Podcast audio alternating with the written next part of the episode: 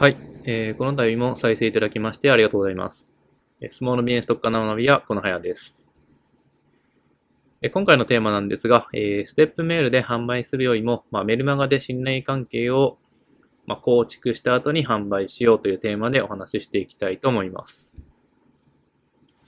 よく、えー、お客さんの方からね、まあ、こういうご相談をいただきます。まあ、ステップメールからの制約率を、まあ、できるだけ上げたいんですといった質問ですね。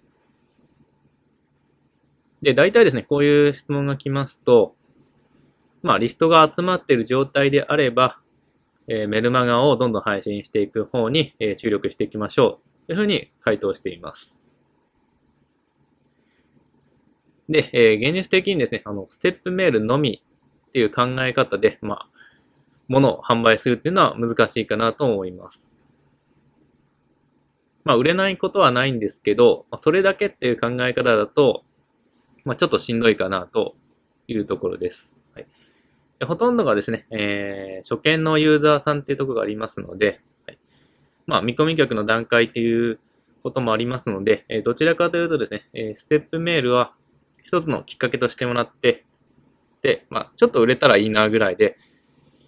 考えていただくのは現実的かなと思います。で、メルマガで何度か接触をして、情報発信をする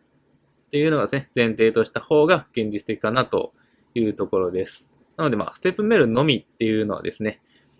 まあ、特にあの初心者の方ほど、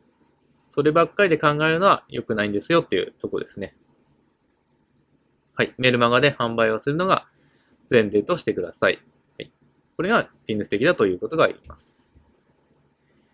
でこれって人間関係でも同じですよね。え最初から仲良くなれる方もいれば、親しくなれる方もいれば、時間をかけて仲良くなっていくって方もいるってことなので、はい。まあ、母数的にですね、えすぐ仲良くなる方っていうのも、割合的に少ないと思います。まあ、もちろん性格にもよりますけど、はい。まあ、なので、えー、時間をかけてゆっくりっていう考え方で、えー、ウェブもやってみてください。実際ですね、えー、弊社の